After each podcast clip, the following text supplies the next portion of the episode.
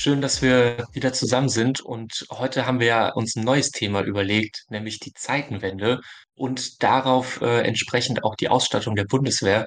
Deswegen super cool, dass wir wieder zusammengefunden haben, um zu quatschen. Moritz, das freut mich auch, dass wir über dieses so wichtige Thema heute sprechen können. Super.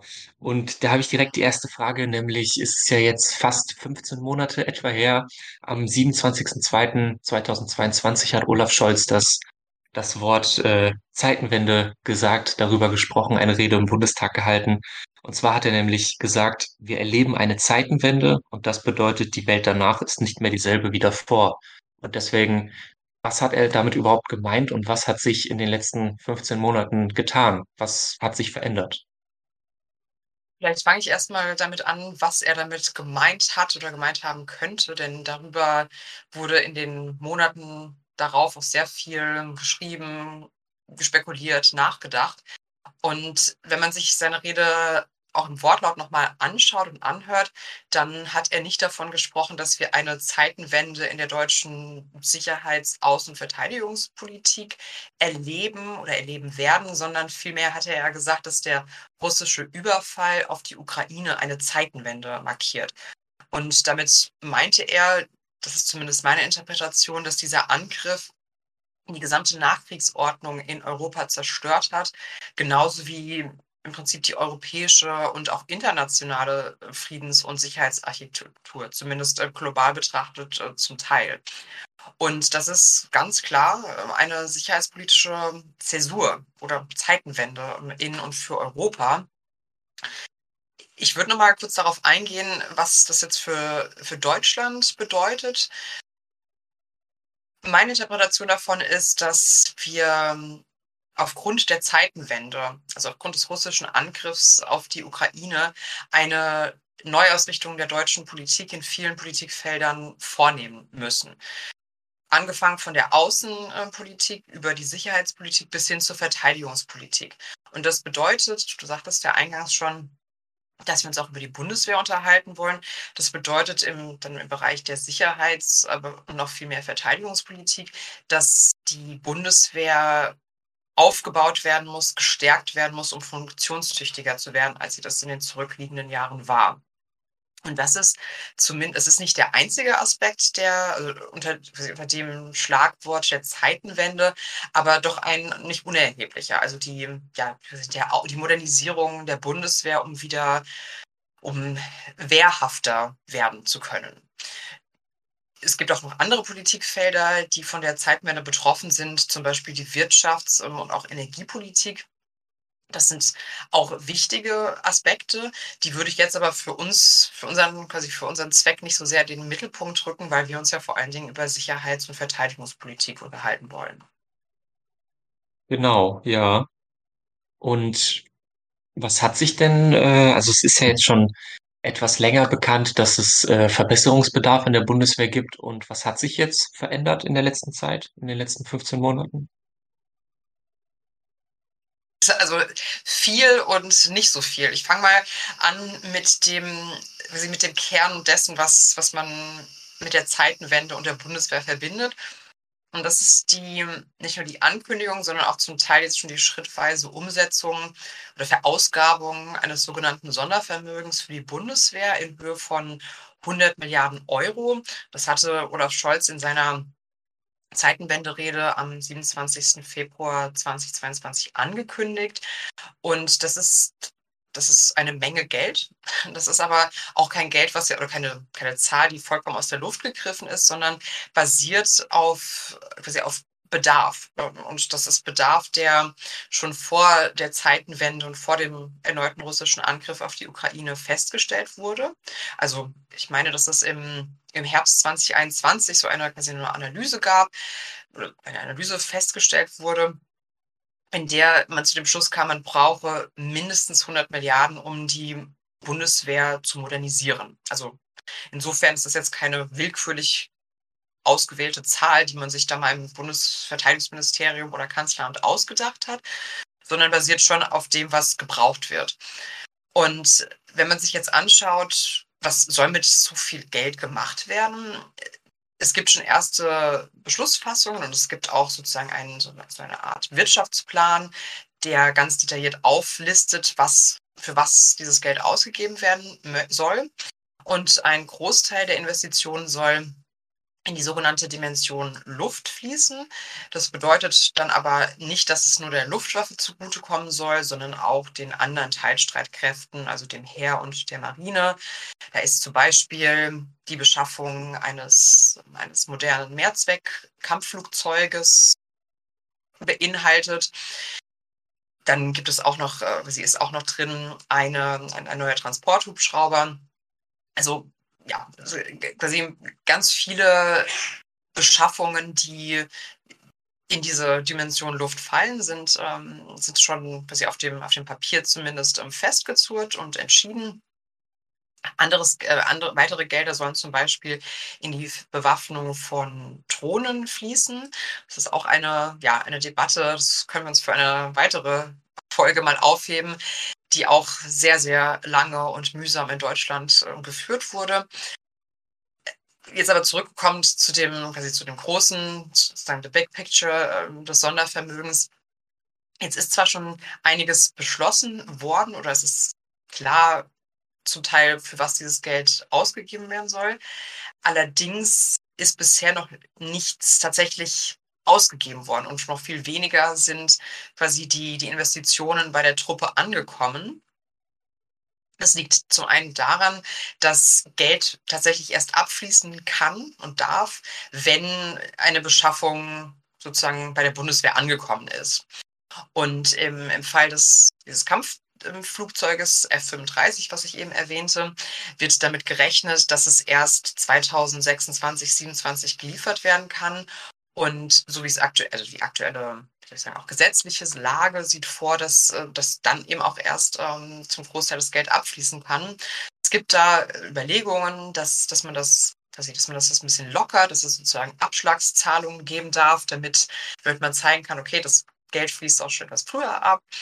Aber äh, genau, im Prinzip geht es ja, also das Wichtigste ist natürlich, dass dieses Gerät und dieses Material auch bei den Soldaten und Soldatinnen ankommt. Und das wird zum Teil noch lange dauern, weil ja einfach die, die Beschaffung von solchen, vor allem von militärischem Großgerät, viele Jahre in Anspruch nehmen kann.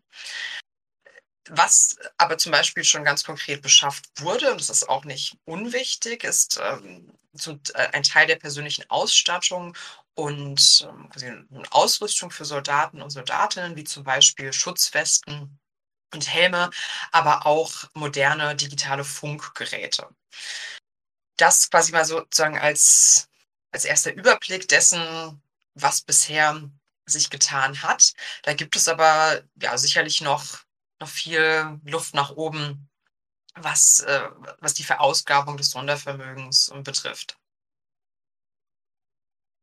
Okay, also als Nachfrage jetzt nochmal, der, der größte Teil des Sondervermögens ist für den Luftbereich ausgegeben. Das dauert allerdings noch einige Zeit, äh, weil der Herstellungsprozess einfach üblicherweise ein paar Jahre braucht. Du meintest ja 2027, 26 ungefähr. Dafür ist aber dann an, an kleinerem Gerät, in Anführungszeichen, an Ausrüstung, ist schon ein bisschen was bei Soldatinnen gelandet. Das habe ich so richtig verstanden, oder? Genau. Also zum einen also das, die, also der Großteil des Sondervermögens ist für die Dimension Luft vorgesehen, aber noch nicht ausgegeben. Und das ist ja gerade der, sozusagen der Knackpunkt. Also dass es quasi zugewiesen ist und dass schon in, in Teilen klar ist, was von diesem Geld gekauft werden soll. Aber es wird eben noch einige Jahre dauern, wie zum Beispiel im Falle des, äh, des Kampfflugzeuges F-35, bis es dann tatsächlich auch auf dem, sozusagen auf dem Hof steht. Und in diesem Falle wird davon ausgegangen, dass es erst 2026, 2027 der Truppe zur Verfügung gestellt werden kann. Also insofern, das wird noch, wird sich noch etwas hinziehen und das, also ähnliches gilt auch für anderes militärisches Großgerät, was nicht von heute auf morgen der Truppe zur Verfügung gestellt werden kann, weil das einfach lange Prozesse sind in der, also in der, in der Rüstungsherstellung und um, ähm, überhaupt in der, in der Rüstungsindustrie. Was aber stimmt, ähm, das hast du richtig verstanden, ist, dass zumindest ein, ein, klein, ein kleiner Anteil des Sondervermögens schon in die persönliche Ausrüstung und Ausstattung von Soldaten und Soldatinnen fließen konnte, wie zum Beispiel für, für Schutzwesten oder Helme äh, oder auch ein paar luftverlegbare Feldlazarette. Also das heißt, im Umkehrschluss ist, ist bisher nicht nichts geflossen, aber eben sozusagen in der Dimension im Vergleich zu dem, was zur Verfügung steht, noch relativ wenig. Okay, also können wir, können wir damit rechnen, dass in der Zukunft sich noch ganz viel ändern wird. Und auf jeden Fall ist ja schon mal super zu hören, dass schon auf jeden Fall etwas geflossen ist. Und gerade auch diese Ausrüstung, die, die kleineren Sachen, Schutzwesten, etc., war ja auch irgendwie so ein, ein Thema, was in den Medien relativ groß behandelt wurde. Die deutsche Bundeswehr hat keine warme Unterwäsche für, für die Soldatinnen. Das war ja irgendwie so ein bisschen größer in den Medien. Deswegen ist ja super, dass sich da schon was tut. Und welche Herausforderungen haben sich denn eigentlich gezeigt in diesem Modernisierungsprozess und wo gibt es vielleicht auch fehlende Fortschritte? Was hat sich da gezeigt? Also zu den Herausforderungen gehört ganz sicher das, was ich jetzt immer wieder angesprochen hatte, nämlich, dass die Gelder, die Mittel aus dem Sondervermögen nur sehr langsam eingesetzt werden, was zum Teil auch auf eine ja, bürokratische und ministerielle Schwerfälligkeit zurückzuführen ist.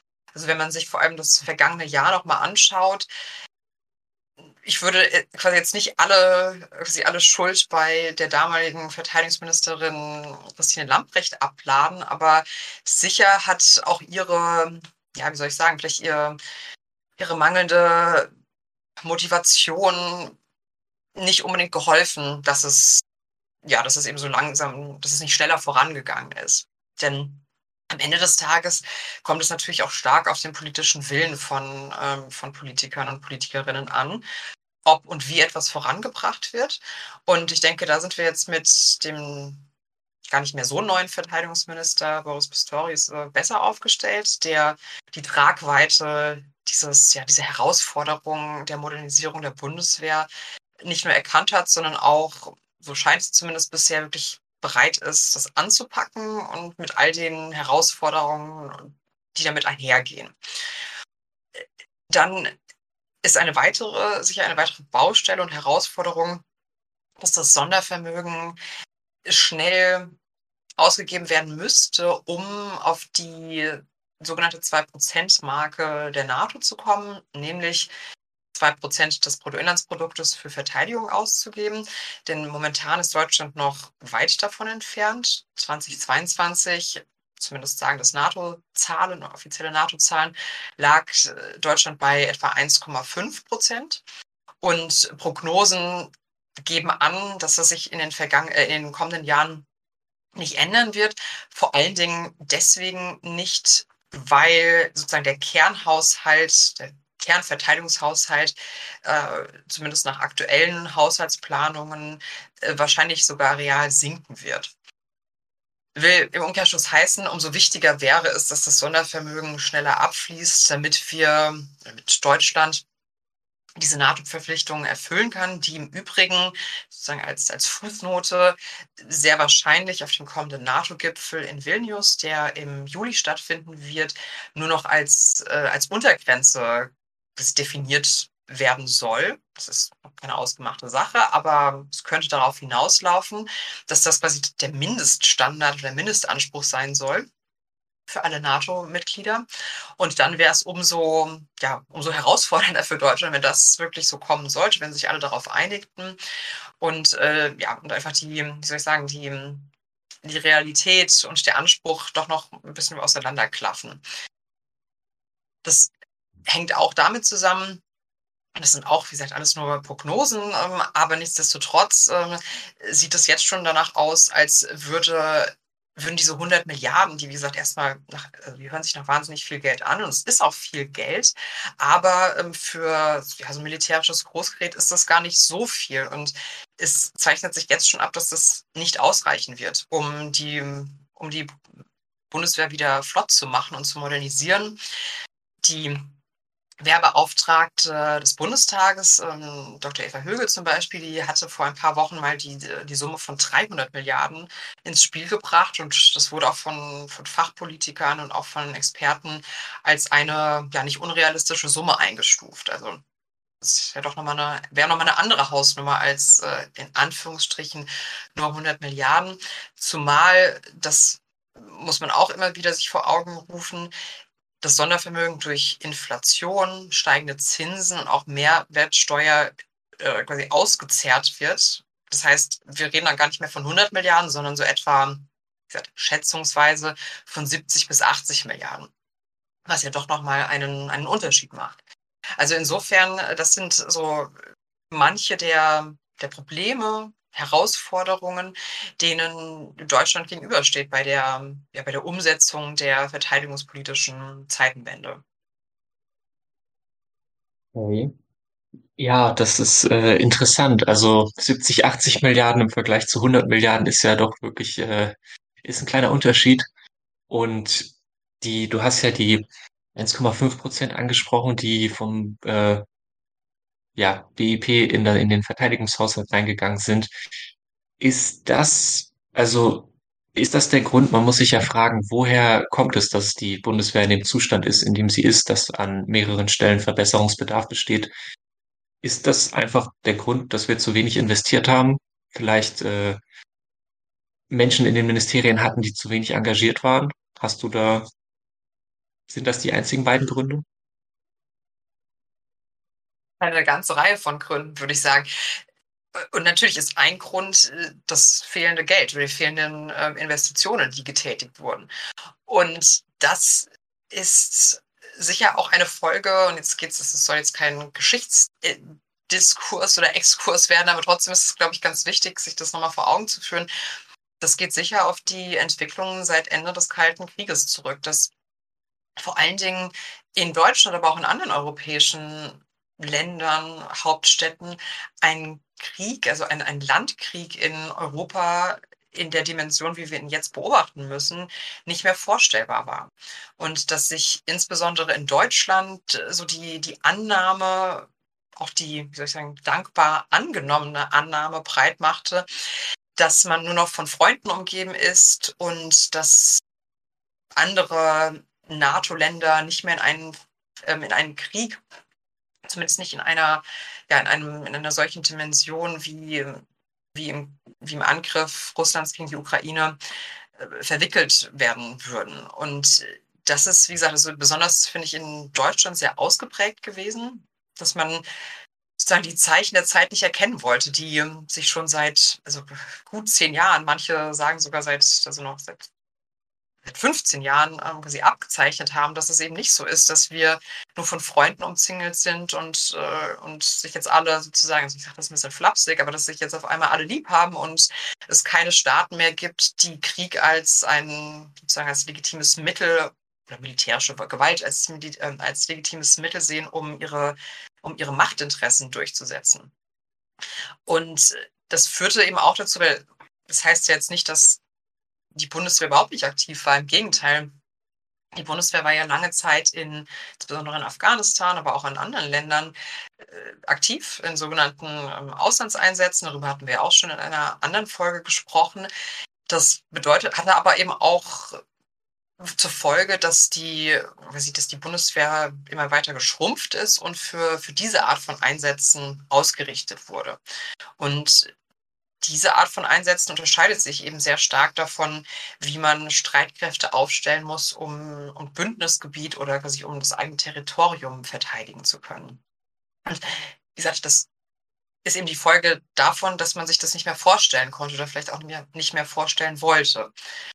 Ein anderer Punkt, und das hattest du ja auch schon in deiner Frage anklingen lassen, ist sicherlich auch ein politisches Desinteresse das sich in den vergangenen Jahren und Jahrzehnten breit gemacht hat und dass man, also dass, dass es in der Politik auch kein, wie soll ich, kein attraktives Thema war, sich mit Sicherheits- oder Verteidigungspolitik in die Öffentlichkeit zu wagen. Weil man eben dachte, naja, die Bundeswehr ist da zwar in, in Afghanistan, aber lange Zeit hat man sich ja in Deutschland auch überhaupt gescheut, das als Krieg zu bezeichnen, sondern hat so ganz seltsame Floskeln wie, ja, sie kriegsähnliche Zustände und dergleichen verwendet und hat das damit auch sehr verwischt, finde ich, in der, auch in der öffentlichen Debatte. Und das hat natürlich zur Folge, dass, dass, wenn das politische Interesse nicht da ist, dass sich dann auch wenige Leute dafür eingesetzt haben, dass zum Beispiel mehr in die Bundeswehr investiert wird. Und äh, parallel dazu, denke ich, sie verstärkt wurde das sicher auch dadurch, dass es eine, ja, eine sehr pazifistische Grundeinstellung sozusagen als Lehre aus den beiden Weltkriegen des 20. Jahrhunderts in Deutschland gab, was ja auch, ich will das überhaupt nicht kritisieren. Ich meine, das ist ja auch eine, eine sehr wichtige Lehre gewesen, nach dem, was, ja, was Deutschland im 20. Jahrhundert angerichtet hat. Aber nichtsdestotrotz, die Zeiten haben sich eben, ja, haben sich drastisch verändert und äh, auf diese Änderungen, so zumindest mein Eindruck, waren viele so in, in Entscheidungsfunktionen nicht bereit, angemessen zu reagieren. Und das führt sozusagen in der Summe oder führte dazu, dass die Bundeswehr ja, kaputt gespart wurde. Ja, das, das leuchtet ein, dass äh, wenn man sich einerseits auf andere, also im Ausland dann auf Aufträge dort spezialisiert oder sich immer weiter darauf versteift, dass man dann eben andere Dinge schleifen lässt und generelles Desinteresse, das äh, ja leuchtet auf jeden Fall ein, dass deswegen dann wir uns jetzt in der Situation befinden, in der wir uns befinden. Aber wir sind ja, ich denke, auf einem guten Weg, wenn sich das jetzt in den nächsten Jahren, wenn dann das Sondervermögen ausgegeben ist, alles und so, dann wird sich hoffentlich auf jeden Fall etwas verbessert haben. Und da kann man ja, denke ich, gespannt drauf sein. Wir werden das Thema auf jeden Fall noch lange begleiten und beobachten. Und ich bin auch ganz optimistisch, dass sich zumindest, dass zumindest die richtigen Pflöcke eingeschlagen wurden und eingeschlagen werden, damit wir die Zeitenwende, damit wir tatsächlich von einer Zeitenwende sprechen können. Genau, da muss sich dann ja auch äh, wirklich etwas verändern, damit es eine Zeitenwende ist.